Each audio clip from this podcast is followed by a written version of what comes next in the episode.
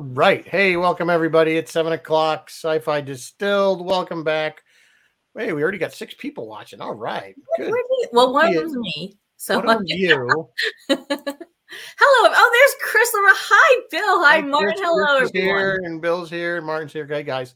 So uh, this week we are kind of doing a twofold: um, the Time Hi, Machine Doctor. 1960 and the Time Machine 2002. Probably the now there was a 1978 uh, made, Made for for movie TV version. kind of situation, um, yeah. And I'll, I have a link about that one if you really. guys are interested. Yeah, we, we but um, which it had it was okay for 1978 TV. Yeah. but uh, And, and the, yes, yeah, it was okay for TV. I mean, Yeah. But and but last week when we signed off, we were both like, oh, pretty sure we're gonna like the 1960 version better. And someone has changed his mind. So Well, I we're didn't- gonna find out well, yeah, we'll talk about that. We'll talk about we'll that. talk about that. So, uh, but before we get into it, I'm sure you got news. I got news. I got things to talk about. Things for us to, to all discuss together as a group, the way we do. First and foremost, tonight I have a very special birthday greeting to Philip Merkel. Captain Phil's son Philip is turning 25. Happy birthday, birthday. to Philip. I hope you have a good day. It's tomorrow. I believe his birthday is tomorrow. Yep, happy Um, birthday. Happy birthday. In sci fi book news, Arthur C. Clarke's Childhood's End is going to be given its first ever illustrated edition. Do we need an illustrated edition?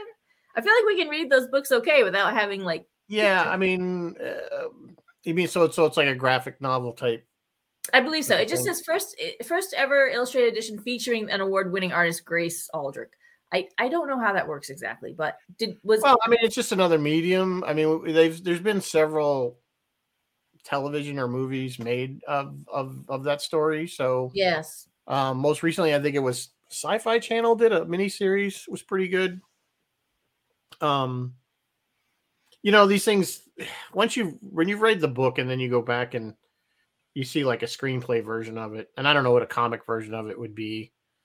They never they never hold up to the original, especially if you read the True. book first. You know what I'm saying? always You read the true, book first. Yeah. You always say the movie the book was better. The book You was know, better. that's true. That's true. That's true. You know, honestly, with the kids the way they are nowadays, if this gets more people, more kids to read these kind of, you know, uh, all his work, then more power to him. Knock yourselves out. Draw whatever you want.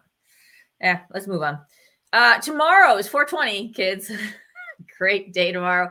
Uh, don't forget the new Broken Lizard movie Quasi will be on Hulu. It's that one that's it's a Quasimodo one. It's gonna feel kind of Monty Python esque. Uh, we can all go to Mars now, which is super exciting, right from our couch. Jay Dickson, who is an image processing scientist at the Bruce Murray Lab for Planetary Visu- Visualization at Caltech, has led a project to build a global mosaic of Mars. They did it by stitching together more than 110,000 images taken by NASA's Mars Reconnaissance Orbiter. Anyone can go look. I will put the link to that in the chat. I went to go look today, and for some reason, I don't know if it's just my laptop or what, it wouldn't load. Like the the tools and all the stuff for the map were there, but the map itself wouldn't load. But you guys check it out. Maybe you will have better luck than me. Um, I am not much into reality shows at all or reality competition shows at all, but I am interested to see real world application of visual effects, and this show has some of that. NBC and BBC are joining forces to uh, uh, uh, put out a new reality competition series entitled Destination X. And the gist of this thing is 10 people get on a bus. And it says the interior of the vehicle has been changed to mislead both the players and the audience. And so they're going to drive around and they're not going to know where they are. And then they have to figure out where they are. Uh, what I think is going to happen is I think instead of windows, obviously, there's going to be screens and like whatever countryside will go will like go by on the screens but they could be driving in a city or something i am always interested to see how visual effects work out like what are real world applications of visual effects so i don't know i i don't like game shows but i might check this out just to see what they're doing with this Just bus. keep in mind that with any of those shows, they're all it's all i know it's all It's all manipulated BS. It's all set up. I don't care It how is. reality they say it is. It, it's not. Okay, it's all. it's not all- but i want to see what they do with this bus Yeah, it's you know And like, what if you get most like you have to? They have to have a of look out, otherwise people get motion sickness. Yeah, whatever. Moving on. The Mandalorian is waiting for me to go watch it in I don't know 55 minutes from now. Uh, it's and much to my great disappointment, it's being met with mixed reviews. Um, we're let us know. We're thinking about covering Mando next month, so let us know if you guys want to talk about it. It is not clear if this is a season finale or a series finale. I haven't seen it yet. Uh, there's this one teeny tiny non-spoiler. Uh, Giancarlo, Giancarlo, I love the name Giancarlo. Giancarlo Esposito said he broke five dark sabers on set filming whatever it is that we're all about to see tonight. So it should be interesting. I'd like to discuss this year, this season of Mando. Okay. Well, we'll do that maybe May 3rd. May 3rd, May 10th, somewhere in or there. May 10th. I think, yeah, that's right. We say May 3, May 10th. After after Star Right. Wars Day. I have Star Wars news. version. Let's do all Star the Wars Star Wars news. news, all kinds of Star Wars news. After the series finale tomorrow of Star Trek Picard, if you guys are interested, you can join executive produ- producer Terry Matalas on Reddit for an AMA and ask me anything. It will be, oh, I'm lying to you, it's not tomorrow. My bad. It's Friday, April 21st at 10 a.m. Pacific. So for us on the East Coast, that'll be one, One o'clock. Okay. Uh, if you want the hand of Apollo ornament from Hallmark, where the hand, the green hand, it has the Star Enterprise, I will put that link in the chat for you. That is available now. Why not Christmas? I don't know, but whatever. Yeah, They always release, yeah, they're a little early. Usually they release them in this early summer. It's, it's April. I know. It's God. early. It's earlier than normal. There's some other cool ones. Like at the, Cash cash grab while while yeah, cash grab. Even if you're not interested in that particular one, open the link. I'll put it in the chat. Open the link and just look at the other ones down below because there's some really cool ones. Um, Trek movie is reporting, and I don't know where they get their information. I don't know if this is right or not. Trek movie is reporting that Paramount is developing a Galaxy Quest series. That could be fun. That could be cool. I might be down for that. Paramount dropped the teaser for Strange New World season two. And I gotta admit, I'm kind of pumped. Like it was actually, I was like, okay, I, think I'm ready for this to come back. Like I, I, I enjoyed the lightheartedness of that show. Yeah, I'll drop. It wasn't. that It wasn't. It wasn't. It wasn't horrible. It wasn't horrible. It, it needed. It had. It had things that need could be better. definitely they have their It's- tongue like I planted in their cheek. Like I, I said, it still had Kurtzman stink all over it. It did. Um, It did, but in um, the in the teaser, I, there's a shot where Kirk, Kirk, James Kirk, that guy who I, I don't remember the actor's name. I'm sorry, is struggling with a revolving door, and Chong, uh, Sung character is like, you don't, uh, you don't know how revolving doors work. He's like, I'm from space, and it was very, very like it was very, very Shatner. I could see it. I could see it. That could have happened in the one with the whales. It absolutely could have. It just, it was funny. okay. Well, that's I June. I believe, right? June 15th. I will drop that link. I have oh. so many links to drop in the chat. And Well, there's going to be a big gap on Star Trek. A couple yeah, months and there's gonna be a so. gap. And in from what was I literally just saying two weeks ago news? Paramount has pulled the trigger and announced Star Trek Section 31 movie. Movie, with right? Yeah, Michelle Yeoh. they, Did not I not show. just say on this very program a couple weeks ago that they were going to move to movies and miniseries? That's what they're doing. Um, they show Michelle put out a statement saying, "I'm finally seeing Georgiou get her moment." Shows the power of never giving up on your dreams. I don't know that Star Trek is really one of Michelle's dreams, but okay. She says, I can't wait to show you what's in store. Until then, live long and prosper, unless Georgiou decrees otherwise. Um, this the release specifically mentioned Georgiou would be facing the sins of her past. I don't know how I feel about that. Like, I don't want to go back and rehash her being a mean emperor all over again. Like, ugh. can we just move forward from the time when she you know, uh, everything with Paramount slash CBS, I have a very, very, very cautious opinion. You know, it's just I'm not getting excited because I've been disappointed too many times. Yeah, that's true. That's true. So we'll just- just see what it is. It'll be what it is. I don't want to face any sins of any past. I want to move forward and go forward. Yeah, they, finally like to- they go back to the well. It's a They go- they go a CBS lot. thing. We like the well. see, The wells. Here's the thing. I, yeah, they do. But see, the way like Matalas, Matalas just did a whole bunch of fan service, and I was okay with it. But Disco, Disco brought the Guardian Forever, and I was like, eh. It you just have to do. You see, the thing is, fan service for for fan service sake is not really the best. I mean, it, like the way they did it in disco was terrible because it was just being stuck in there. Yes, without any real thought. in, Yeah, Picard, of course, was being Picard this whole season, and we'll talk about it. Of course, it's just we will talk about it. all fan service. I mean, the whole thing is just one. You know what I'm saying? It's like there's the story is okay, but that's really not It why was one fan service. It was like fan service bombs being dropped, but at least Yeah. each bomb moved the story forward. Like Yeah, it just I mean, worked somehow. Yeah, I don't know. We could talk Alright, about it when we we'll get. talk when we about to And finally, finally tonight, next week, or maybe it's actually technically this week, but I believe it's next week. Next week we mark our third year.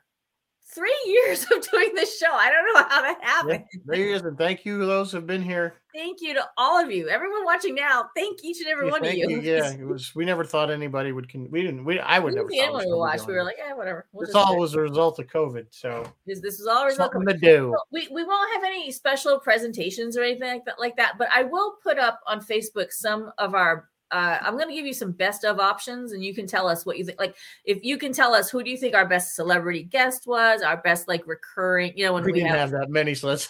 our recurring we don't have that many so it's just a few to choose from our best recurring guest, any funny moments that you might remember and where do, where do you want us to go from here stuff like that so look for that to go up on facebook at some point between now and next wednesday rizzo what are we drinking as we cruise Oh, through we time tonight We are uh, the time traveler, of course. So you got your Jamaican rum, vodka, triple sec. It's probably uh, lime juice, lemon juice, kind of sweet. little simple syrup in there, sugar syrup, and uh, and lime for a What garnish. does- what does triple sec taste like again Triple sec is um, it's kind of citrusy. citrusy yeah So anyway, it might be a good one. might be good hi sue So anyway, all right. How do we want? You want to start with 1960, go chronological, or you want to start with 2000? or do you or do you want to start you want to do it main character Eloi by Eloi, Morlock by Morlock, machine, actual machine versus machine. Well, I think if we're we can start there. I mean, I think both both props in both movies were brilliant. Clearly, the 2002 took a lot of elements from the 1960 version. Yes. Um, and from the original H.G. Wells book, there wasn't a lot of description. There was a, something about that there was kind of these brass pipes, and so they took some of that. But a lot of the rest of it um, was really came out of the 1960s. The designer and and and of course the um, George Pal, who was the director, Mhm. um, his vision of what he felt the time machine. He was he apparently he was very uh, in, into like as a kid into tobogganing and sledding, and he felt that the time machine should be a That's right. It did. It looked like a sled, didn't it? um. So so that's how they designed it. Um, and of course, clearly the 2002 version took a lot of elements with the spinning parts and everything I but I really like the 2002 re- So recreation of it. Um, not only did it, I love the fact that it, it kind of was in this bubble once it was running, and the little legs would come up and like the landing gear would come Yeah. up. But I think I really liked about the 2002 version. Clearly, the the, the 1961 was was very uh, Victorian yes. very you know Well, very. Victorian. That, that very had that that total that look to it.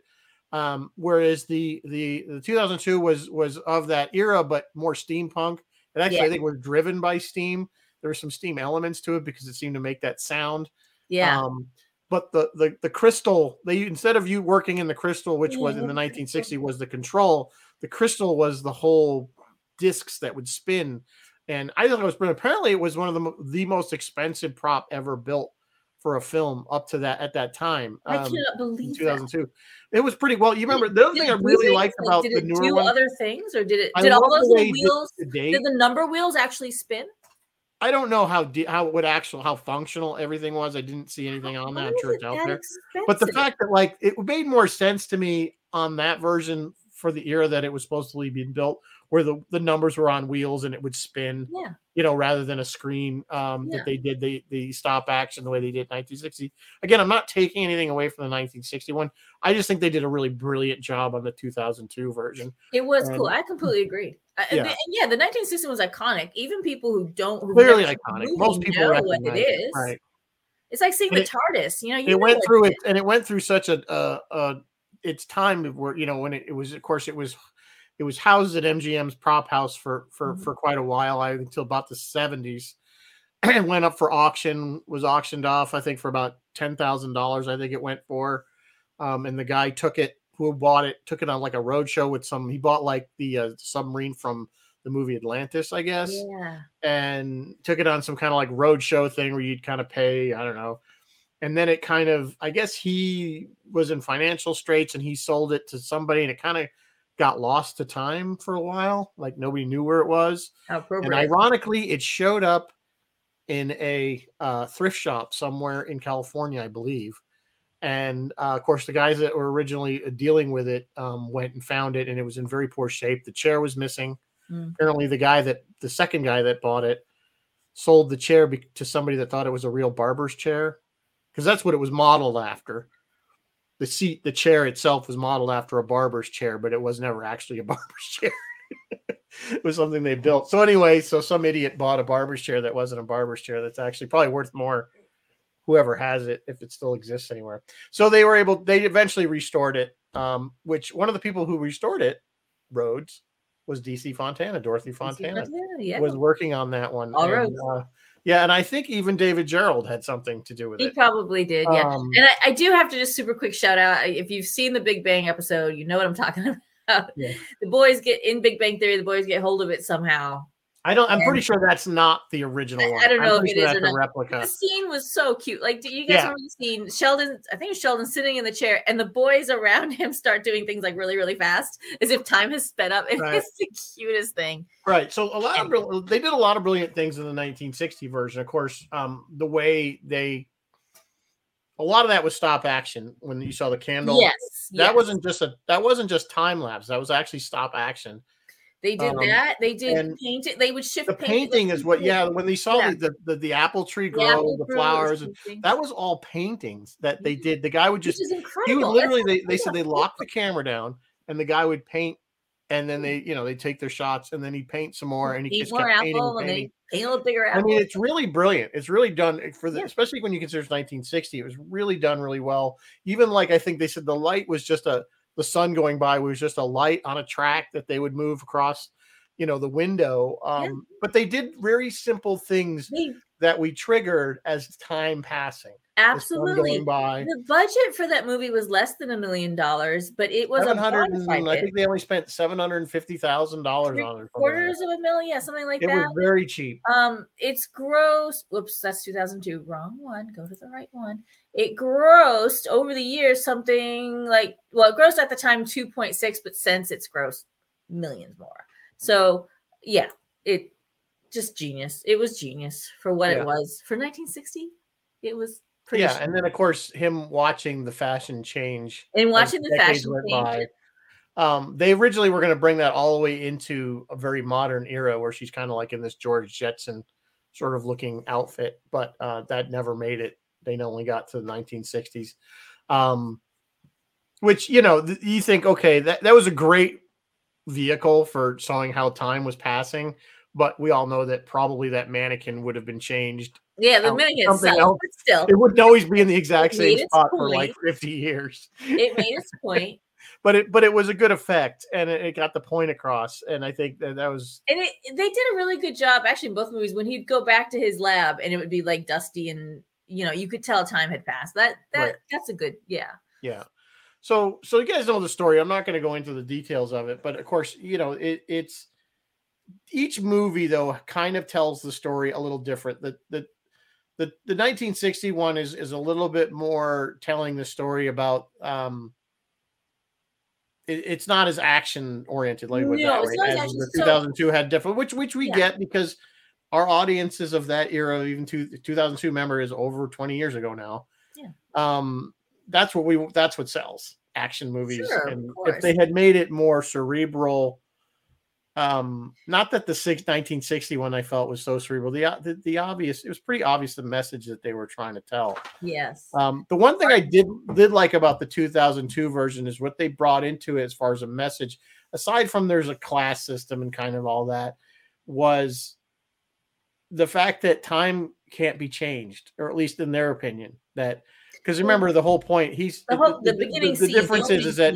yeah. he builds the time machine. The Guy Pearce version uh, builds the time machine because his girlfriend gets His girlfriend dies. and dies, and his fiance was just proposed to her, and he tries to he builds this thing so he can go back and stop her from dying, and then which we have a whole scene where he does stop her from getting shot and avoiding that whole incident, but then she gets hit by a car, Mm. steam driven. So he realizes, which I they could have taken that farther and had him do like multiple times until he finally got the message Yes. but I think he they they didn't decide to, to whether it was budgetary reasons or they just decided it wasn't necessary. He gets it after the first time. That's when she dies the second time. That he can't change time. It, Yes. will always right itself, which is kind of a theory that you know will it if At you could if you could you know would a paradox eventually somehow correct itself. Um, so that's why, and then of course he ends up just traveling to see what's forward, and and runs into. Now I love the difference. Of course, in 1960, you know what's everybody worried about is nuclear war. So of course that's that's the apocalypse that does man in. Um, in the 2002 version, it's the man is blew up the moon by accident. They were trying to blow up. They were trying Yeah. to blast nuclear. They did They- say they were using atomic yeah. They were to blow. excavating They or basically right? make it was like a, a resort in Yeah. inside the moon. They were excavating for It- yeah, it was for a resort or something, and condos or something. yeah, and it was and it went horribly wrong, and it blew up, and you had this kind of Thundarr the Barbarian Yeah, yeah, yeah, yeah, yeah. Yes. thing uh-huh! going on. Um, which he was very sees, it's kind of cool because when he gets to eighty thousand, whatever, at, you know where he 800 stopped. Yeah. he looks up and you can see now the moon has all the debris Yeah, has it kind has of kind of out almost drifted. into a ring, yeah. which is Yeah. kind of neat. Um, I, I like that idea that they didn't go down the nuclear war path. I agree. and and came up with a different reason, uh, more of an environmental. Still, it was more still man's fault. Yeah. Um, you know that that that happened because of our arrogance and stuff. Um, the other thing I really want to talk about about the 2002 one, which was my favorite, well, really my favorite character is Vox, which is Orlando um, uh, Jones, who is the he's the AI in the museum. I assume he's like in the museum, New York Museum of History or Natural History or wherever. And he, of course, meets him in modern day, so to speak, ni- 2032 or something like that. I think they, he finds himself. So he has this conversation with him. And ultimately, a, Clever. 800,000 years or whatever it is later, he he he's still there Yeah. what's left of him. And Yeah, he and, he, and there's that great scene where he's like, where you can kind of see Vox's character kind of eh, think inwardly. He's like, I remember everything. I remember the the six year old girl that asked me about dinosaurs. I remember you. Yeah. You know, and and you know, Yeah, you wanted uh, about time that travel. was great. I love that scene. I really thought that was a brilliant scene. It was brilliant. It, it was really great, and I yeah, I also I really Vox is there for exposition, but I thought it was brilliant exposition as compared to the ring. You guys remember in the 1960 version they would spin those rings, and it would it was like a recording, I guess. Yeah, it must have been recording. Yeah, And was there a The voice recording? would talk, and so I, actually really like the Vox. If you need some exposition, I'll go the Vox route any day. Yeah, only- and, and that was, those are put in there just exactly for the audience to explain what audience, happened. Yeah. Um, in the book, that those things never happened. In the No. book, it was just the the the time book, traveler.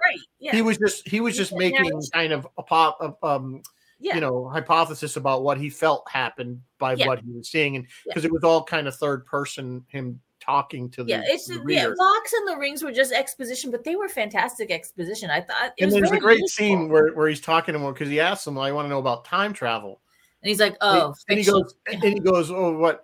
And he mentions the H.G. Wells book and everything like that. And he goes, there were so, so many versions of the of the story, and there was the musical by Rodgers and Hammerstein or whatever it was. yeah, He yeah. starts singing. He's just singing song, of which song. None of that there's multiples. Of I literally had to look up the Time Machine, the musical, because I was almost was there one? Yeah, is that like is there a time machine musical? And the first thing that comes up was there is not. A, it was false. It was just made up for the Oh, film. funny.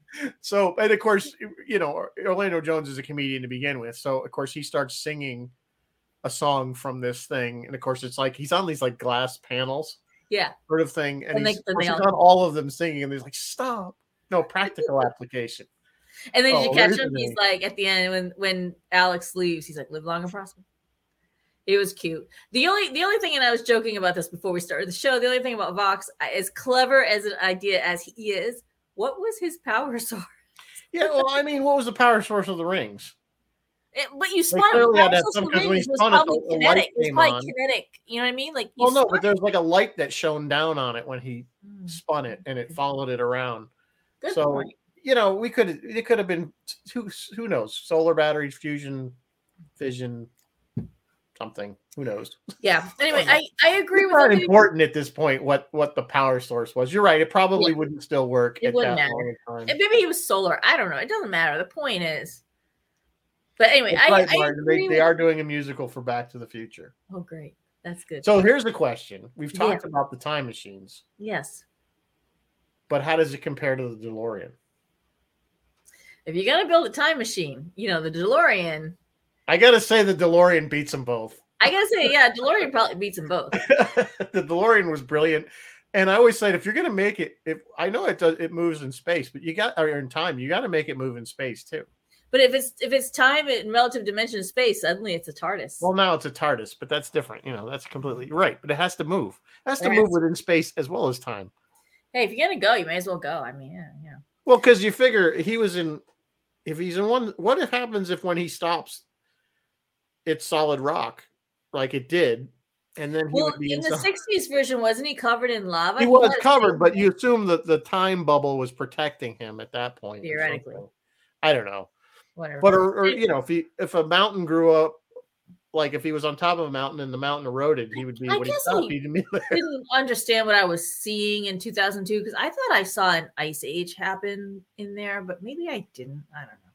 Well, I mean, it moved pretty Anyway. quick, but I mean, yeah, Chris, the Hot Tub Time Machine, that was a good movie. Was uh, funny. Hot Tub Time Machine was Um, funny. Martin Ben, which three books would you take? Because we will everybody ruminate on that for a minute. I, I just want to say, I Rizzo, I agree with you. Um, like I said last week, we were- we were pretty sure we would like 1960 better. This week, we're both like, hey, you know, there is something to 2002. Well, again, 1960 is a great film. Don't I don't want to take anything away from 1960 film, but we have to put it in its context. First of all, it is Yeah. s- how old is it now? Gosh, it's 60, 62 years, 63 years old. And and 40, um 20, 60, so it's it's definitely a product of its era. sure. Um, you know, Eloi are very Aryan, white, blonde, blue, kind of, you know, that there's no there's no complacent and they're segregation in any, yeah, it was and they're very, um, yeah, they were they were, and I I, I felt the 2002 Eloi were a little bit more believable. At least they're a little on the ball. They were smarter and they were. They yeah. were definitely more believable, I think, But- and I don't, you know, um, I did like in the 1960s that they used the air raid siren. Yeah, to I actually automatically I kind liked of that. trans. It was very, it I was like that very because it, it drove the theme home. That it drove the themes home. right. If you go back to the book and you go back to the 1960, what H.G. Wells was trying to say about class, like the, the themes of the the book, um, were uh, go down past the news, Mary Beth, were about inequality in social classes and like human and like technology and progress and then lay that on so i feel like those themes were driven home a little bit more clearly in the 1960s version particularly with the eloi and the morlock i thought that was so much clearer technology and progress versus nature and you know fear versus kindness you know eh, social classes all of that's driven home a little bit more clearly in the 1960s than it is in 2002 but both yeah i mean both movies are Well, I mean, it was Great, it yeah. was in the 1960s version too. It was more like it was cattle and farmer because the the Morlocks were providing all the food, the clothing, but but everything for them, but- so that. But you notice you never note one thing you didn't see, which didn't make any sense, was children. Oh, if if they were replenishing the stock, there had to be people making babies. Yeah, I suppose that's true. Therefore, what happened to the thing about the Eloi is we we not all like children? that was actually kind of weird. They were so complacent as to not care. She was ostensibly drowning, Yeah, although you do- nobody was although- even bothering to lift. although you do break. see her swim at one point, but that's not the point. She's ostensibly drowning, and they're just sitting there on the rocks looking at her. Like that's how complete. like just Right, because they're basically sheep.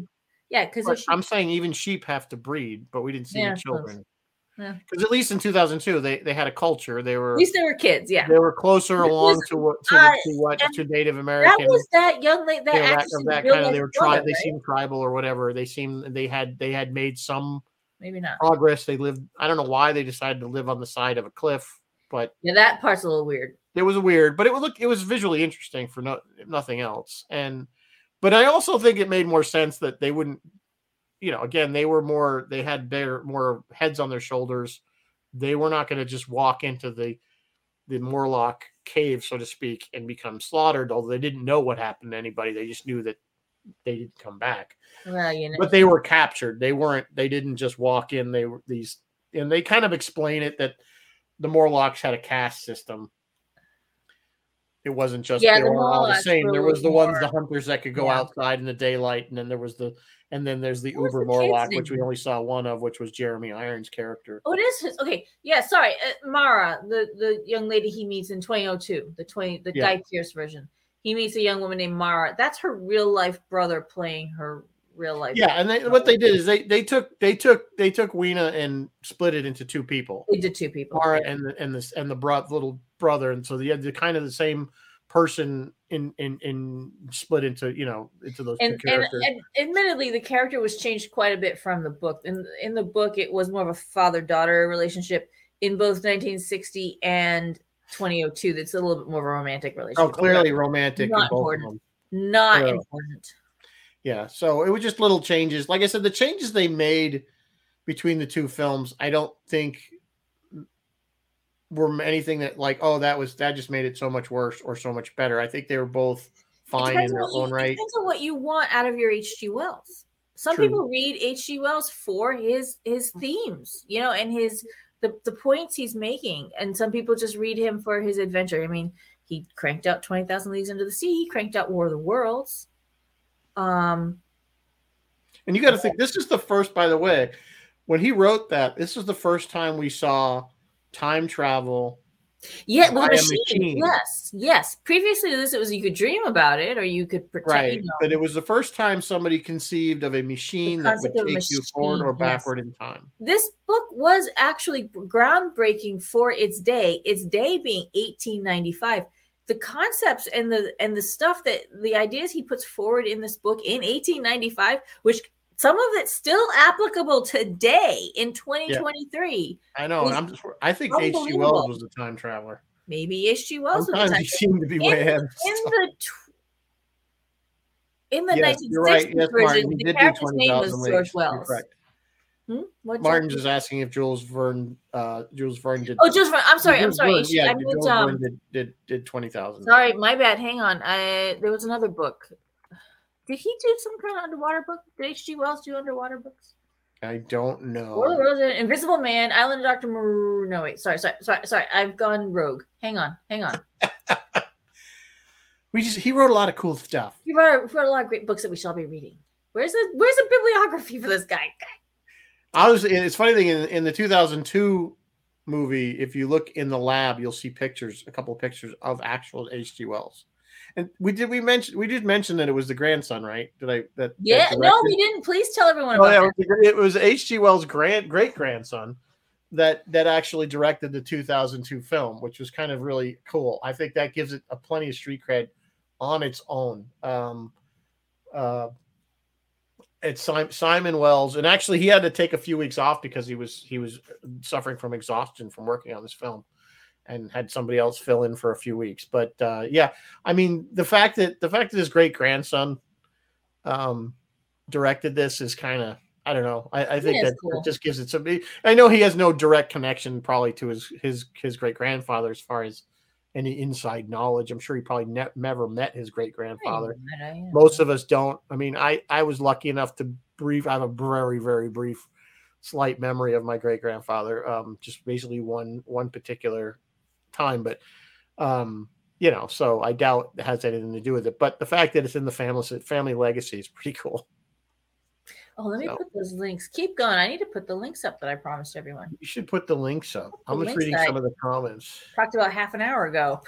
Yeah. So, um, so what else? So, uh, I feel like we've been focusing a lot on 2002 and less on 19. Well, I guess not so much, but, um, what else can we say? The 1960 version. No one. One thing we were talking about before the show is tell us. Uh, see if you guys agree with this. Rod Taylor kind of looks like, um, like uh, who do we say look like? Uh, I'm already drawn a blank. Robin. Williams. Robin Williams. we we both agree that you think it's in the chin and the eyes. Uh, we think it looks. He does look. That like yeah, Williams. that is an Australian actor. Or Robin Williams looks, looks like Rod Taylor. I guess you could look at it that way. yeah, that's an Australian actor. He's a little more unknown. They went with they were looking at a couple big names for the parts, but then they decided to go with, you know, um, more unknowns because they wanted to pour money. Even back then, even in 1960, they wanted to pour money into the effects. So hey, it seemed to have worked. I think the effects are classic, and I kind of think they hold. I mean, you're right; they look dated and cheesy, and yet they still kind of hold They don't up. really. I mean, they all. look for the for the era. They they look really good. I mean, yes, by today's standards, of course not. But I mean, we're we're talking how long? I mean, but I, I still think the stop action animation looked really good um, for any of the time time travel stuff. Um, the miniatures they did when when after the bombs had dropped and the lava started to flow through the city. I mean, it was clearly yeah. a model, Yeah, but it looked pretty good. There- a Um, couple, yeah, a couple of the city, some of the destruction was, yeah, it was like toys being destroyed. yeah, I mean, it was it was you kind of very like, you, knew- you Godzilla got the gist, right? But again, I mean, we're talking, you know, uh, you know, sixty-two years ago, so fifty-three years ago. So I mean, we can't expect. um And it was only seven hundred and fifty-eight thousand dollars to make the film, or whatever it was. So uh, you know, we can't, we can't. By hold too much- contrast, 2002 looks great to this day, I think. We need to talk about the Jeremy Irons character because that is something that 2002 had that 1960 did. not. right the uber morlock right because he Uber. actually explains he again is kind of another expos he he's he's explaining some of the things that happened and why they happened um and he of course the other thing he has is this mental ability has like telekinesis Yeah, whatever, he can- he's kind of psychically. so but the, you, did you notice there was a couple of um they did again some parallels like when they have the big battle with the uber uber morlock and then the, the the battle that rod taylor had with his morlock remember he eventually hits him and he at, at the end and, and he knocks him out and then he goes forward in time and you see them him fall apart um Yes. they kind of does the same thing we see that similar thing happen in 2002 where the time machine's running they're both in the time machine while it's running and and he out. kind of eventually kicks him out, and the only thing he's holding on is by his arm. And of course, the Shouldn't hand his that's within, stu- within the field is staying normal, but the rest of him ages and dies uh, very Seems like quickly. anything that goes outside the bubble should be dead Yeah. well, he did. or He knocked die. off or something. Yeah. Yeah, because it, it would think, but it was a cool effect anyway. Yeah. Well, Well, like it's like in the 2002 version, he's going through time and he drops his uh his, his the the necklace, the necklace, locket or yeah. whatever with the picture of his girlfriend, and, and he stops and he watches it eventually disintegrate or whatever. yeah. Why didn't you just stop? You could just back up. and Yeah, you up stop. wherever- Yeah, you're in a time machine. You Just you stop, pick it up, go for it again. while I am thinking of it and putting links up, I'm going to put a link up to something Chris LaRoche was kind enough to uh, remind us and tell us about. There is a a little known mini sequel. It's called to to this. It's not like, really, yeah. To be clear, it's it's more of a documentary on kind the of documentary. Yeah, it's called, little within it. There is a small scene at the end yeah. There's like little skits, little Where- uh? Right where where where george wells the or rod taylor's character goes back to um back to his lab but he's now older. Of course whatever he was and when it was made i think it's like 1992 93 and he meets david philby again um who's just about to go off to war. Yeah, because if you remember he finds out from his son that he dies in world war one in a plane crash on the on the shores of france so he gets there just shortly before he's going to leave for france to try to get him to come back to the future with him. And of course there's like a scene with the two of them and it's really neat and of course he doesn't go. Um, but you say he's gonna he's gonna try he says i'm gonna try again. So that's because he's got a time machine. Keep yeah, time machine. so so it was an interesting scene. It was interesting hearing those two guys talk about doing that scene and how they really hadn't seen each other in the 30 years prior to that. Um, and it was just like going home, like they just clicked right into their characters, and Oh, it felt like they were back on the set of MGM That's- making the film. Apparently, this was Rod Taylor, according to at least what he said. This was a pretty impactful film for him. He's one. Of, he's always is like one of his favorites to always remember, and he'd always, you know, yeah, because this kind of catapulted him. the time machine. Yeah, like I said, he was re- he was kind of unknown, and he, yeah, this got this got him work. So I want to thank Chris LaRoche for reminding us about that, and I want to thank uh, Chris Rousseau for coming up with that link. Yeah. So you can you can rent that on Amazon for a couple bucks. Um, it's worth it if you're interested. It's worth two dollars um, to watch it. Um, I did I did that this afternoon. There's a lot of good information about pretty much a lot of stuff we've talked about already in there. Um, stuff you didn't know about. In fact, I didn't know about how the the time machine itself, the prop itself, had gone through so many.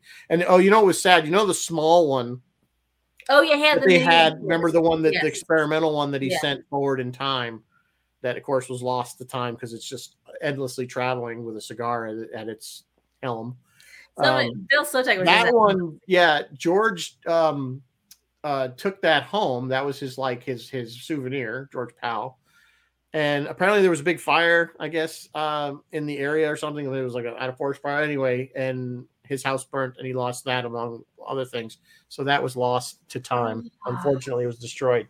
Um but uh it did spark a lot of people to build i guess there was a lot of people building models of this. Somebody It's built cla- one about the size of a fly. Oh, a little tiniest like somebody said somebody built one about yay big and i think it was i don't know it was the guy that, that the production people said oh you can never build one any smaller than that and so the person said oh yeah and they built one that literally was the size of a, of a house fly um, i don't know how they could build something that small but um, the the 1960s one is a classic, classic look. It, it, it looks cool. Yeah, and there was a lot of cool things about it. Like all, if you notice, like on the dish, um, there was like all these like little bumps or dots. Yes. There was 365 of those, Oh, really? One for each day of the year. So Oh, that was kind of a you know a kind of a thing that they did. Um, so stuff like that that I thought was pretty cool that they added in there. Of course, the everybody thinks that you know the control didn't actually control the wheel, um, the disc. It that was all done off off camera to uh, Oh, the spinning part. yeah, in fact, it was mentioned that that was used in in in Cosmos, uh, the the TV show Cosmos with um, with billions and billions. There, what's his name? Um, I know who you mean. the Carl guy Sagan. did Cosmos. Why? I Carl don't terrible. Sagan. Carl Sagan.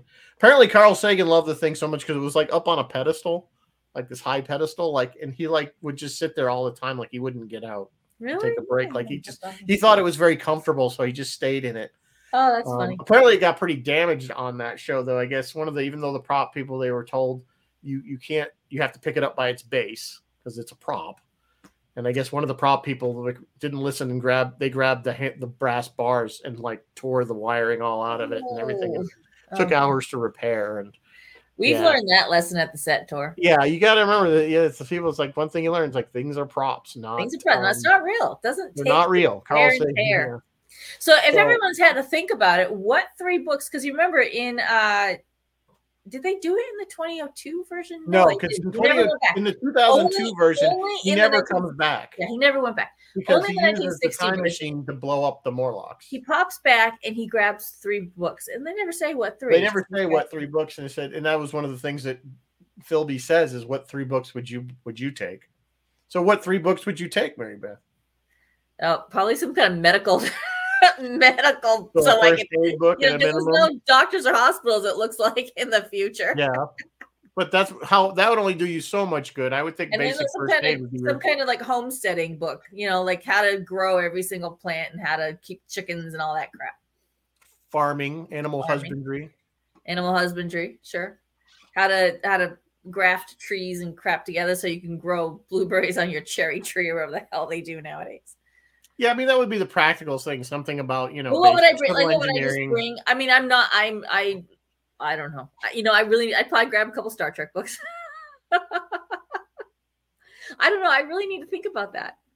well, Um, it's, it's the old it's the old adage, you know, if you're stuck on a you know on a on a deserted On a desert what, island, what would you what would you what would you Yeah. uh Yeah. what would you bring? Yeah, I mean the practical thing would be grab books that, but one would assume that the rings had yeah, you would more than just basic, I'm, you know, I'm guessing Orlando Jones Certainly, certainly. Well, we and we saw that in the 2002 version because we see that, that when he does go, Yeah, Vok, he's got Vok. They take one of his little panels and they put it Yeah. out and the kids are he's he's teaching, he's yeah. reading, he's reading, or or, So maybe Vox. So if we if we well, you know, it was, it was Huckleberry Finn is what he's yeah, reading. he's reading Huckleberry Finn. That's right. So so so that was the nice, the kind of the nice thing about the 2002 version is that all So- that knowledge of man wasn't lost because it's uh, Vox Yeah, has it all in his Vox. head. He knows It- like, so everything. let's assume let's assume we have a Vox to take care of things like homesteading and how to grow plants, the how to keep chickens, What would you? and basic medical Well, knowledge. you wouldn't need any books because he has them all in Well, you wouldn't need any books if he had them all. Yeah. So, but what I would I bring a book? I'm I'm just trying to. We did. We had a book episode, and I had all my books here. I, you know, I I don't know. I I really. I don't think it's important. I think the point is, is that you know, we always wonder what what he would have taken. Yeah. Um, I always felt he would probably take something, yeah, some kind of science book, but I've also felt that he took some piece of classic literature. At least, you know, that's that's what he would have taken. Um, but Yeah. Some probably that would be my. That's what I felt he took. That wasn't just- probably probably uh, War of the Worlds and the Invisible Man, which or or the Island of Doctor Moreau, which were of Dr. the, the other other H.G. Wells books. Um, yeah, I don't know. I mean, do you, you do you bring some Dickens? Do you bring some? You know, do you want something with heavy morality? War of the Worlds? I mean, where where do you Want I don't know. You know, it's three books. Is to me, it really wouldn't matter because you'd be no matter how great a book it was, you would be sick of it pretty quick. One, yeah. I mean, So that's how right. You many times could you one that reread you it? can reread and reread. how many you could how many times could you reread the same book, even if it's a great book? So I don't know. Um, An anthology, maybe. I don't know. yeah, you're right, Bill. So same. What what music would you bring? Um, you know, with you if you could only bring a few songs. Again, it, I don't think if you if you're limited to such a few, I, I it really wouldn't matter because you would be tired of it very Yeah. quickly.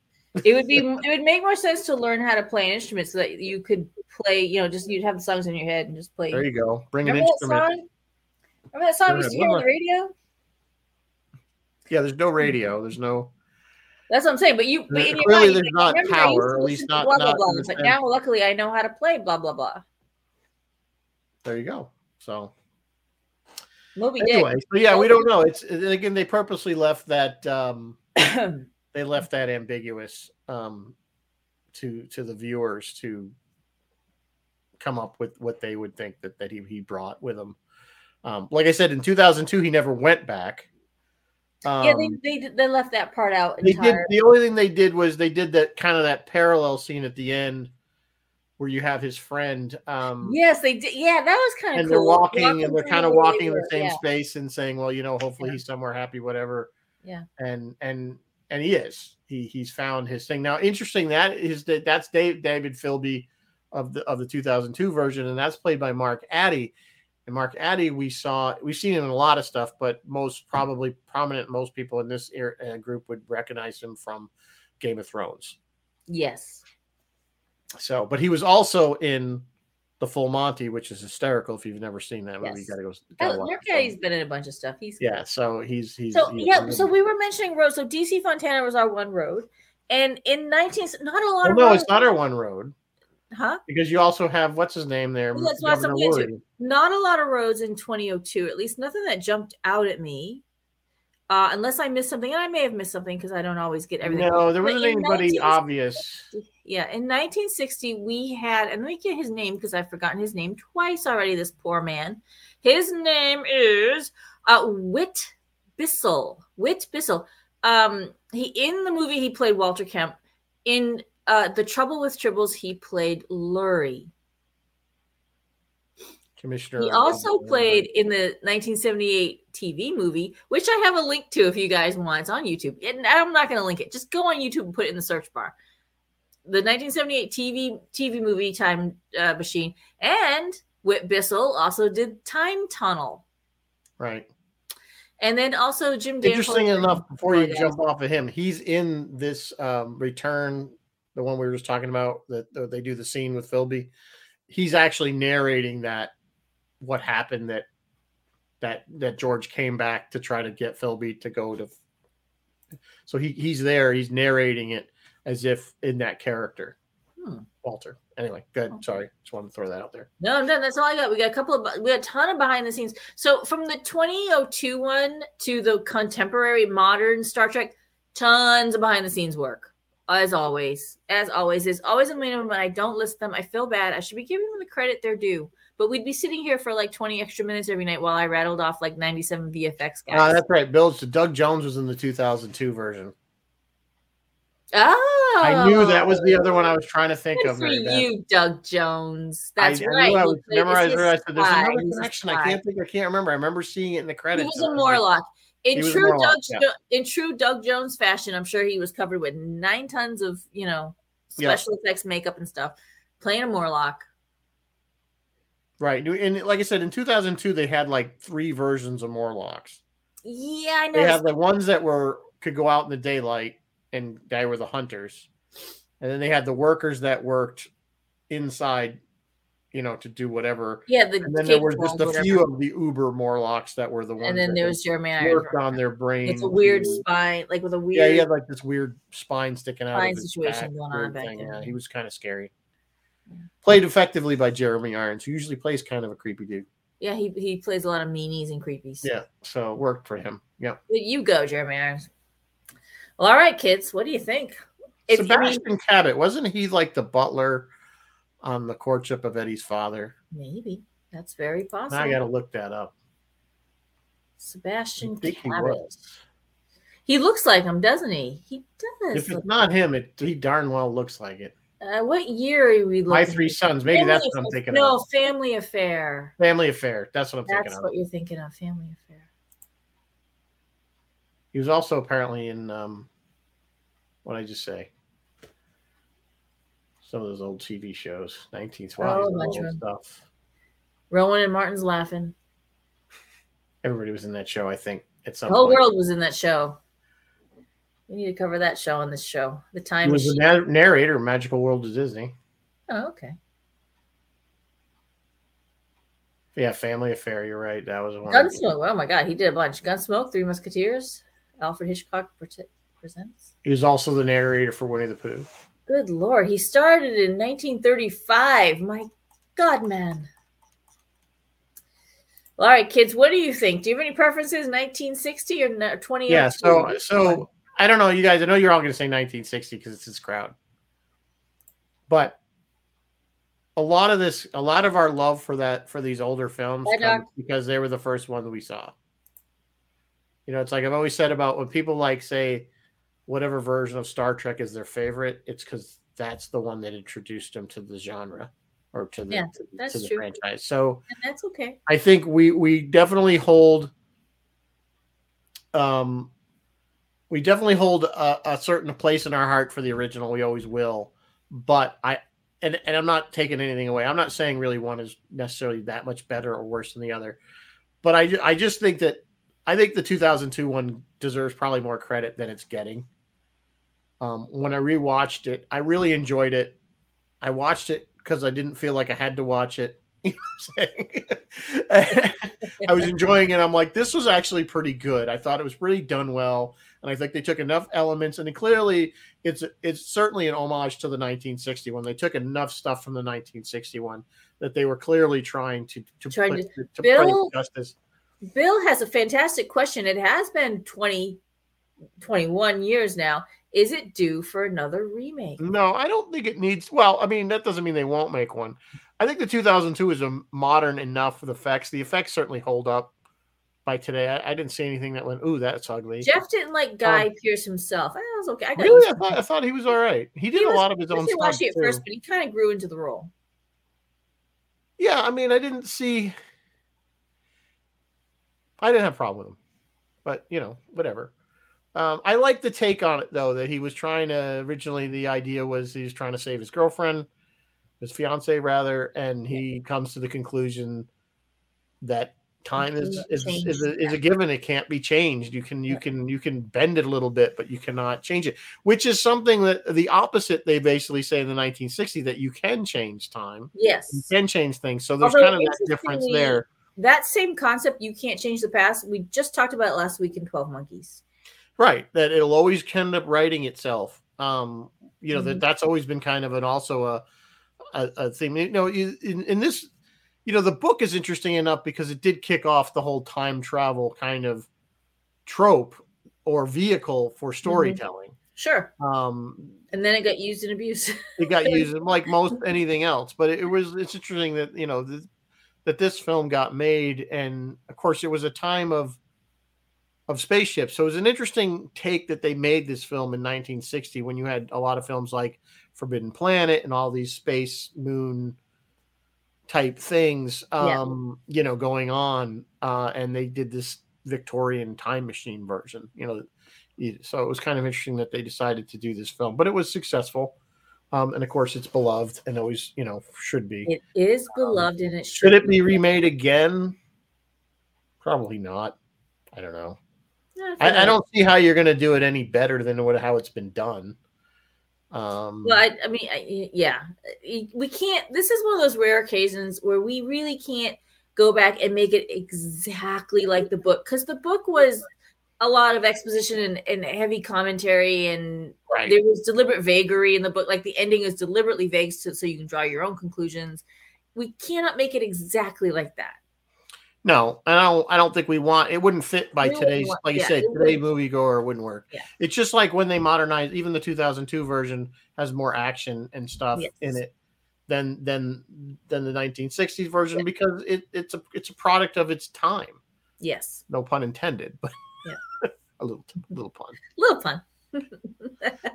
But it is. You know what I'm saying? Of course, like anything else, anytime they remake a film, or or you know, it's always going to be kind of to fit the audience that's going to watch it Yes, They didn't build. They didn't. They didn't. They didn't create the 2002 version because the people in nine that watched it in 1960 or watched it in the we're 1970s clamoring or anything. Yeah, were like saying that wasn't the audience they were going for. okay? exactly. They didn't. You know, they they they were looking for a younger audience, just like Star Trek's trying to. You know, they're modernizing it. as old farts don't like the old the new stuff because it's made for the new newer generation. Whether it's good or bad is another another show. but Uh-huh. um you know so we have to always take that into consideration when you're saying oh i don't like this film i don't like the new one but really why is it you don't like it is it because you really think the original one is that much better or is it just because you are were first exposed to that you fell in love with that version and and you have this kind of image in your head of what it is Yep. when the reality is it's it's old you know It's it's, dated And there's a lot of dated stuff in the 1960s. just- Like, there's there's almost a few cringy parts parts in the Yes. 1960s. Well, yeah, there are because it's, you know, yeah. But as you just mentioned, a whole bunch of Star Trek fans are learning that very lesson right now. Yeah. well, all right, coming up. so so we're at, we're at the eight o'clock. So I mean, I, I don't know if we need to wrap this. I mean, to, to final thoughts. I think we finally gave thoughts. I love both films. I don't think I have right this point. I have one that I like better than the other one. Honestly, I think I, I like. I'm both. leaning. I'm leaning slightly toward 1960, but only, only, only in the uh themes and the overall what he's saying about things. Uh, other than, uh, but 19, 2002 is easy to watch. It- it's fun. It's fun. Yeah, they're both they're both great films. I just no I just saying all I'm saying to our audience, if you haven't seen the 2002 one, or maybe if you haven't seen it in a long time, maybe give it another watch. With try to watch it with more of an open mind and not Mm. try to keep don't try to keep comparing it to the 1960 version. Yes. Anyway, all up. So what does Phil and Roy and everybody Phil else and got Roy. I'm only doing Phil and Roy tonight. I kind of gave up on Fez. Uh, Fez hasn't done anything in over a year. doesn't really for a while. Roy, Phil, Phil, we do Phil first. Phil has Roy, Phil has Roy coming on, and Warren uh, Friedrich coming on to promote their Space 1999 con in Calgary tomorrow. Uh, I, I believe in the at the at in the four o'clock hour. I believe that's going to happen. Happen and there his buddies at Astra are going to be on at three o'clock. And then Friday night, um, Phil will be playing. Uh, he will be replaying uh, Paul Levinson's radio play, Real Life, if you guys want to check that out. Roy is going to have a very special Thursday night episode. He's going to do the 1960 science fiction horror film Village of the Damned. And then Friday night, he's going to try to get that Austin Powers ones that got rescheduled from whenever it was supposed to be last week. So I think Friday night he'll do Austin Oh, Powers. he's doing a he's doing a back to back. He's doing back to back. He, because he, not- he's yeah, he's crazy that one. Once a He's week's enough for me. I want. no, no. Here's the truth. Look, now Rizzo, let's just let's call it like it is. Once a week's enough for our audience. Audience, well, for everybody. Nobody needs. I'm surprised that we get people watch every week to begin What with. are we doing next week? Did we put our? Did we finally decide on one? I think. Well, do what do you guys think? You want us to do more? Keep on the time thing because I more was time thinking. thing to finish April. Uh, yeah, I was thinking. I'm thinking final countdown. What do you guys think of that? How do you feel I'll, about? I'll let that settle for a second because it takes. I know there's a delay. So the final countdown. What was our other options? Millennium. Millennium was the other one, and Looper. So out of those three, clearly I've only seen two out of those three. Yeah, Chris LaRoche wants a clip show. Uh, I I would love to put together a clip show, Chris, but that's a ton of work. Yeah, it's a lot of work, and I don't have time. I'm very busy we- at work. Neither was our time where, yeah. Oh, Bill, what, what, what, what, Looper. Looper. I would have thought everybody would have jumped on the final countdown.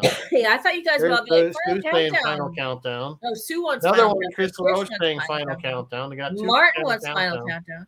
Martin final Oh, countdown. Like Bill, I you I figured final countdown. Is, I had a feeling it was going to be the more popular one. Bill, you got So- outvoted. I'm sorry. But they do love She also loves Looper. All so- right, we're going to 1980s meets Pearl Harbor, I guess. Yeah, basically, yeah. I guess we'll we'll do final countdown. We can always do the other ones at another time. Will. It's not like we will never do them. No, I it's mean, like we, we've done this for three years. next week. So all right, so three more years. I don't know if we got an hour on the final countdown. We'll find out. We'll talk about other things. We'll And then coming it. up in May, I think we are going to tackle Picard. right after that. We're gonna do right May third. We're gonna do Picard season one, two, three, all in one and we show. might look at Mando too. We're gonna look at Mando the week after that. I think. All right, so guys, if you haven't watched those series, watch them. get them watched. There's gonna be spoiler orama. I am excited to talk about Picard because damn, Yeah. Picard, so Strap yourselves in, folks, because Picard's gonna might be be a rough two-hour show. There's a lot to talk about. just in Picard's season gonna three be a rough ride. So just don't. It's not gonna be a love fest like it. As Phil, I was talking to Phil Merkel today, and I he, I was like, you know, but people are loving people are loving season three, and Star Trek needed the win. Like they needed that. They needed people to love it. And and Phil was like, yeah, since season one and season two basically shit the bed. Yeah. Well, they haven't. They haven't put out. I mean, they, they put. I shouldn't say, but when you Lower Decks is great, but a lot of people don't like it because it's not Star Trek. You know, if I hear that one more time, like no, it's, it's Lower. Decks is very much Star It's Trek. Star Trek. It's just poking How fun many times have I said you have to know Star Trek yeah, it's, backwards? to me. If, if there's a Yeah. fan service show, it's it's Lower Can Decks. you imagine if Mike McMahan and Terry Matalas got together and did a show? It would be Well, I mean, I'm curious to see how. Remember, they're going to do the crossover between Strange New Worlds and and uh and and Lower Decks. I don't know how they're going to do it. It's gonna be live action. It'll be actually uh Tawny New. Yeah, I know, New- but it's just, I just, you know, the two different eras are hundred years apart or more. it's science fiction. We just Well, we I just know. I'm just, I'm curious to see so how they're going to do. it. I'm not saying they Star can't Trek. do it. I'm not saying it's impossible. I'm curious as to how they're going to do We'll it. see. We'll We see. will find out. It better be a comedy episode because I want to Oh, I'm laugh. sure it will. It can. You cannot have that one be serious. You can't There's have no those way. two run around on the It's Enterprise. gonna be like it's gonna be like the Discovery Tribble short. Maybe it'll be actually set in Lower Decks era, and this is remember how like at the end of Oh, Enterprise, it'd be like a holodeck thing? Riker and Deanna Maybe it'd Troi be like a holodeck thing. Yeah, that would be be funny. They could get away with that. Yeah. That might be funny. get a life. Jeff just told us to get a life. All right, kids. With that, Get a life. Where? What's our life? We have lives. that's mad at us. Anyway, all right, folks. There's Yeah, after eight o'clock, time for some Mando. Time and for I'm some so Mando. or excited. I can't wait till Ahsoka. I'm just so excited. I'm so excited. I know. I don't. I, I I- still get excited about this stuff. Isn't that funny? 56 it's years old and still still a No, Star it Wars. reminds you you're still, Still, a 10 year old kid watching still have Star Wars. imagination and you're not dead yet. That's really all I ask for. Okay. All right. Well, we'll see you next week with the final countdown. Until then, live long and prosper. Bye, guys. Good night.